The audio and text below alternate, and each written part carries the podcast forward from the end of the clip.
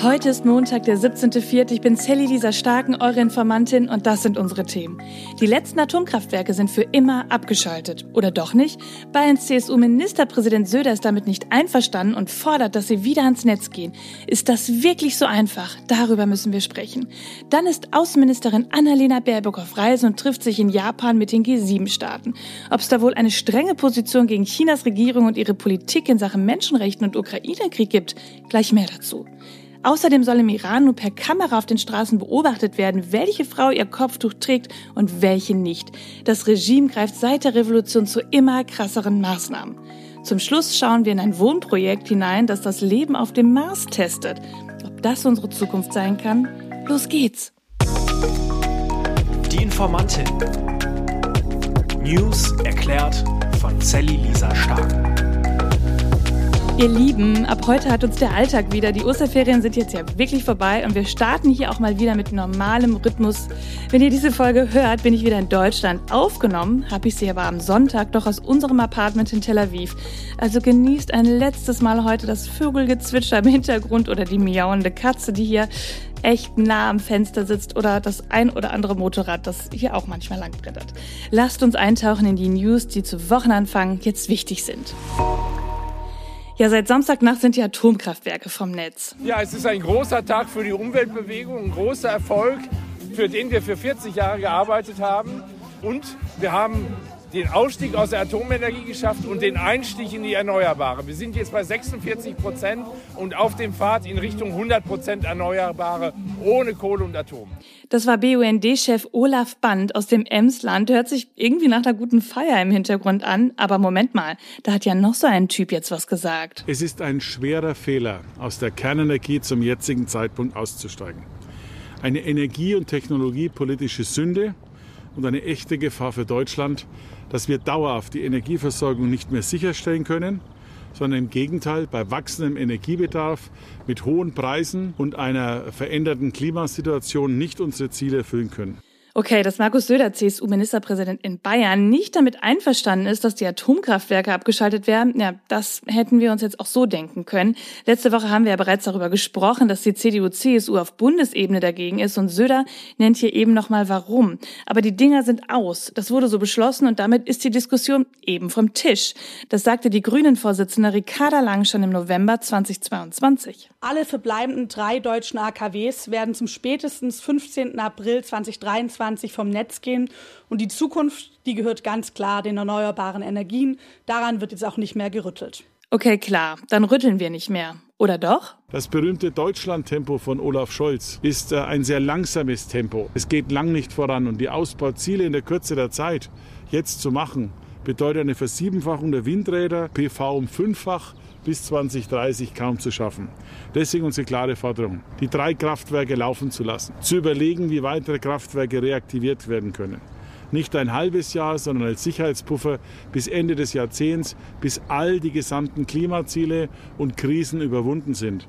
Okay, Söder nennt die Abschaltung auch politische Ideologie und fordert eine Gesetzesänderung.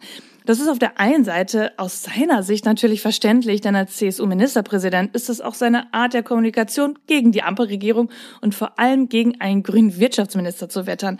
In die Karten hat ihm dann ja nochmal gespielt, dass laut ARD-Umfrage die Mehrheit der Deutschen gegen eine Abschaltung ist. Er wäre also kein guter Oppositionspolitiker, wenn er diesen Faden nicht aufnehmen würde und hier eigentlich auch auf Stimmenfang geht. Denn Obacht, in diesem Jahr wird in Bayern eine neue Landesregierung gewählt. Es ist für ihn also eigentlich wirklich ein perfektes Wahlkampfthema. Und sein Feindbild oder sein politischer Gegner ist eben damit auch klar. Das sind die Grünen oder die Regierung in Berlin. Kritik also ja, damit war zu rechnen. Aber jetzt die Forderung in den Raum zu stellen, ist mir egal, dass der Bundestag das beschlossen hat. Ich bin Ministerpräsident von Bayern und will, dass die Dinger wieder ans Netz gehen. Ja, das wirft zumindest einige Fragen auf. Letzte Woche haben wir ja bereits über Fukushima gesprochen und darüber, dass damit auch die deutsche Energiewende unter Ex-Kanzlerin Angela Merkel eingeleitet worden ist. Wir haben in der Tat den Ausstieg aus der Kernenergie beschleunigt. Ich glaube, das war auch richtig angesichts der Ereignisse von Fukushima, denn wir haben doch in einem hochentwickelten Industrieland gesehen, dass Risiken aufgetreten sind, die ich zum Beispiel nicht für möglich gehalten hätte persönlich. Das hat mich davon überzeugt, dass wir den Ausstieg beschleunigen sollten. Und ich finde, es ist auch sehr gut, dass es jetzt eine breite gesellschaftliche Überzeugung gibt, dass der Pfad des Ausstiegs jetzt richtig gewählt ist. Ja, das war 2011. Da war Söder selbst Umweltminister in Bayern und hatte als erster in Deutschland ein Atomkraftwerk vom Netz genommen, die ISA 1. Er twitterte damals, Zitat, Fukushima ändert alles. Auch wenn alles sicher scheint, gibt es die winzige Möglichkeit, dass etwas passiert. Die Folgen wären dramatisch. Er dreht und wendet sich in Klimathematiken also auch ein bisschen so, wie es für ihn gerade gut ist. Auch das gehört auch natürlich zu einer Art der politischen Kommunikation dazu. Aber es ist gerade dann wichtig, genau hinzuschauen, was so eine Forderung eigentlich alles beinhaltet. Bundeswirtschaftsminister Habeck sagt ja, Leute, wir haben die Energiesicherheit und bis 2030 gibt es dann noch 80 Prozent erneuerbare Energien. Es gibt also aus dem Wirtschaftsministerium keinen Grund, die Dinger laufen zu lassen, denn wir brauchen sie nicht mehr. Irgendwie habe ich das Gefühl, hier gibt es zwei Seiten. Was sagt denn die Wissenschaft? Ja, die Wirtschaftswissenschaftlerin Claudia Kempfert vom Deutschen Institut für Wirtschaftsforschung sagt, Zitat, es ist kein Fehler in der aktuellen Situation, die Atomkraftwerke abzuschalten. Eine Verlängerung ist sehr risikoreich und auch sehr teuer. Die letzten drei Atomkraftwerke werden nicht gebraucht. Und das Umweltbundesamt meint, dass Atomstrom mit Blick auf die Emissionen zwar besser fürs Klima als fossile Energien wie Kohle oder Gas sind, doch immer noch deutlich schädlicher werden als erneuerbare Energien. Etwas besser als Kohle, viel schlechter als Erneuerbare. Ja, zur Wahrheit gehört ja auch, dass wir ein Drittel Strom eben noch aus Kohle ziehen. Wenn Söder also sagen würde, hey, also mir geht's ja ums Klima, um den Ausstoß von CO2, dann wäre das ja irgendwie ein anderes Argument. Aber er sagt eben, wir können nicht so schnell erneuerbare Energien produzieren, dass es reicht. Die Wissenschaft ist sich da allerdings etwas sicherer und wir werden sehen, wer hier Recht behält. Aber ihr merkt, das Thema ist immer noch brandaktuell. Und falls ihr euch jetzt fragt, kann man so ein Atomkraftwerk einfach wieder zum Laufen bringen? Dann ist die Antwort ja. Technisch wäre das unproblematisch, sagt Uwe Stoll. Der ist der wissenschaftlich-technische Geschäftsführer bei der Gesellschaft für Anlagen- und Reaktorsicherheit. Und in einem Interview mit dem deutschen Redaktionsnetzwerk sagt er, es gibt aber ein kleines Problem. Wir haben keine Brennelemente dafür.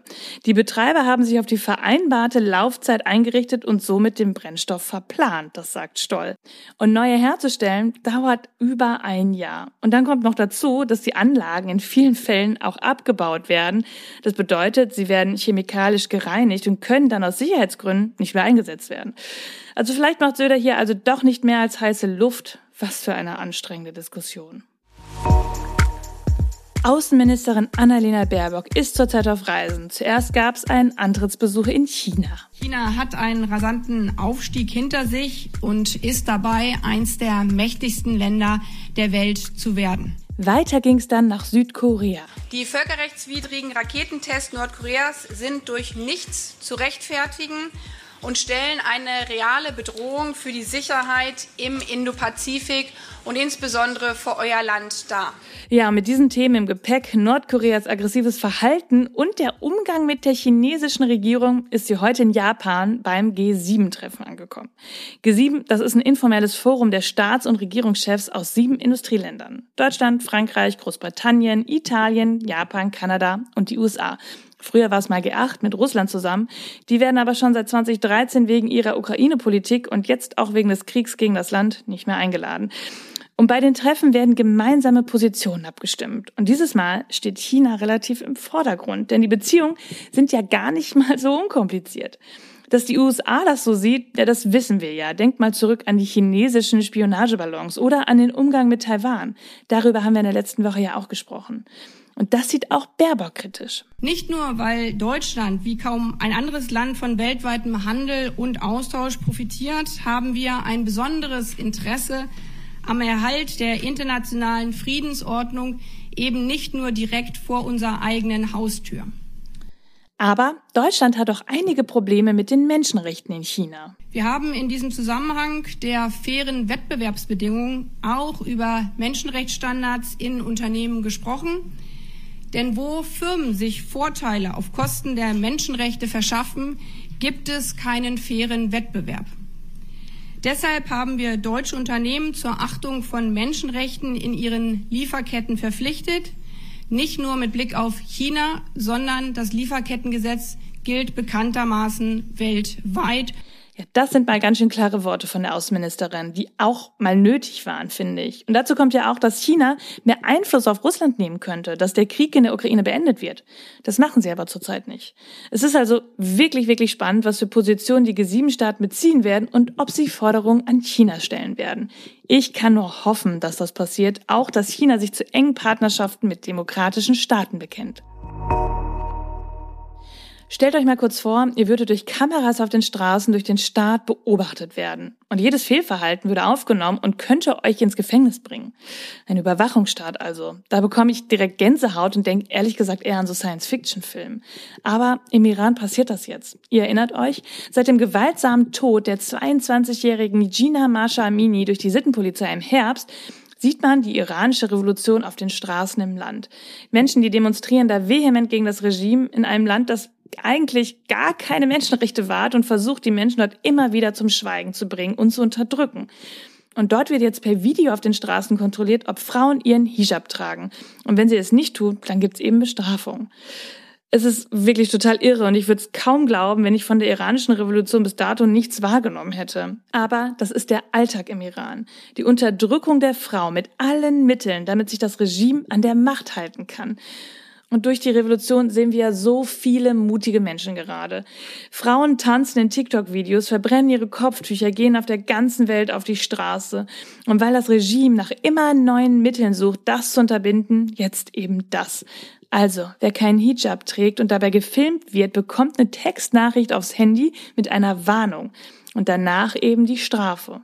Und das finde ich eigentlich noch viel schlimmer, Menschen, die andere dazu ermutigen, ihr Kopftuch nicht zu tragen, die werden noch härter bestraft. Das bedeutet eben, dass die Revolution versucht wird, schon im Keim zu ersticken, wenn man mit anderen Menschen darüber spricht. Es ist einfach nur gruselig und es nimmt immer schlimmere Formen an, was im Iran passiert. Das Regime versucht alles an Unruhen und Revolutionen zunichte zu machen. Mit sehr drastischen Mitteln. Und was auch passiert, Giftanschläge mit Reizgas auf Mädchenschulen. Das allein ist ja schon Horror von wem auch immer durchgeführt. Irans Regime gerät unter Druck und deshalb ist es jetzt auch an der Zeit, nicht nachzulassen, ihr Lieben. Es gibt keine Perspektive für die Menschen in diesem Land, wenn sie sich beugen. Das bedeutet aber eben auch, dass die Welt hinschauen muss. Und wir können auch etwas tun. Weiter darüber berichten, Druck über die sozialen Medien ausüben, damit diese mutigen Menschen dort nicht vergessen werden, sondern gesehen und in ihrem Kampf für die Freiheit unterstützt werden einmal Probewohnen auf dem Mars. Also ich würde es ja wirklich gern mal machen. Die NASA hat jetzt ein Mars-Wohnstudio eingerichtet und lässt da vier Freiwillige ein Jahr lang unter Bedingungen leben wie auf dem Mars. Okay, wahrscheinlich wäre ich nach einer Woche raus. Also ja, finde ich schon ziemlich krass. Aber damit soll jetzt untersucht werden, was für Auswirkungen das Leben auf dem fernen Planeten auf Menschen hätte. Also was macht das mit der Gesundheit oder auch der Leistung? Und wie ist es überhaupt, zu viert auf engem Raum zu leben? Mag man sich da am Ende noch? Ja, damit will sich die NASA auf eine echte Mars-Mission vorbereiten und dafür hat sie 160 Quadratmeter in Texas ja, wie so ein Leben auf dem Mars konzipiert. Es gibt einen Gemüsegarten, ein Fitnessstudio und ein eigenes Schlafzimmer. Und die vier bezahlten Freiwilligen müssen unter realistischen Maßbedingungen leben. Sie haben also nicht wirklich viel Wasser zur Verfügung, sie haben keine frische Luft, nur sehr wenig Gepäck und auch ziemlich begrenzten Kontakt zu Freundinnen und Familie. Aber dafür können sie mit einer Virtual Reality Brille über den Mars spazieren. Das würde ich wahrscheinlich schon eher gerne machen. Ich bin total gespannt, wie dieses Projekt so läuft. Ja, und dann ist es vielleicht gar nicht mehr so weit weg. Das Leben auf dem Mars. Ihr Lieben, das war's wieder für heute. Schön, dass diese neue Newswoche zusammen mit euch startet. Ich habe wieder alle Informationen und Quellen in den Shownotes verlinkt. Informiert euch selbst, sprecht drüber, bildet euch eure eigene Meinung. Schreibt mir, wenn ihr Fragen habt oder Anmerkungen. Schickt mir eine Sprachnachricht auf Instagram. Ich freue mich über alles, was ich von euch lese. Und dann hören wir uns am Mittwoch wieder, denn irgendwas passiert ja immer. Bis dann. Die Informantin. News erklärt von Sally Lisa Stark. Seven One Audio.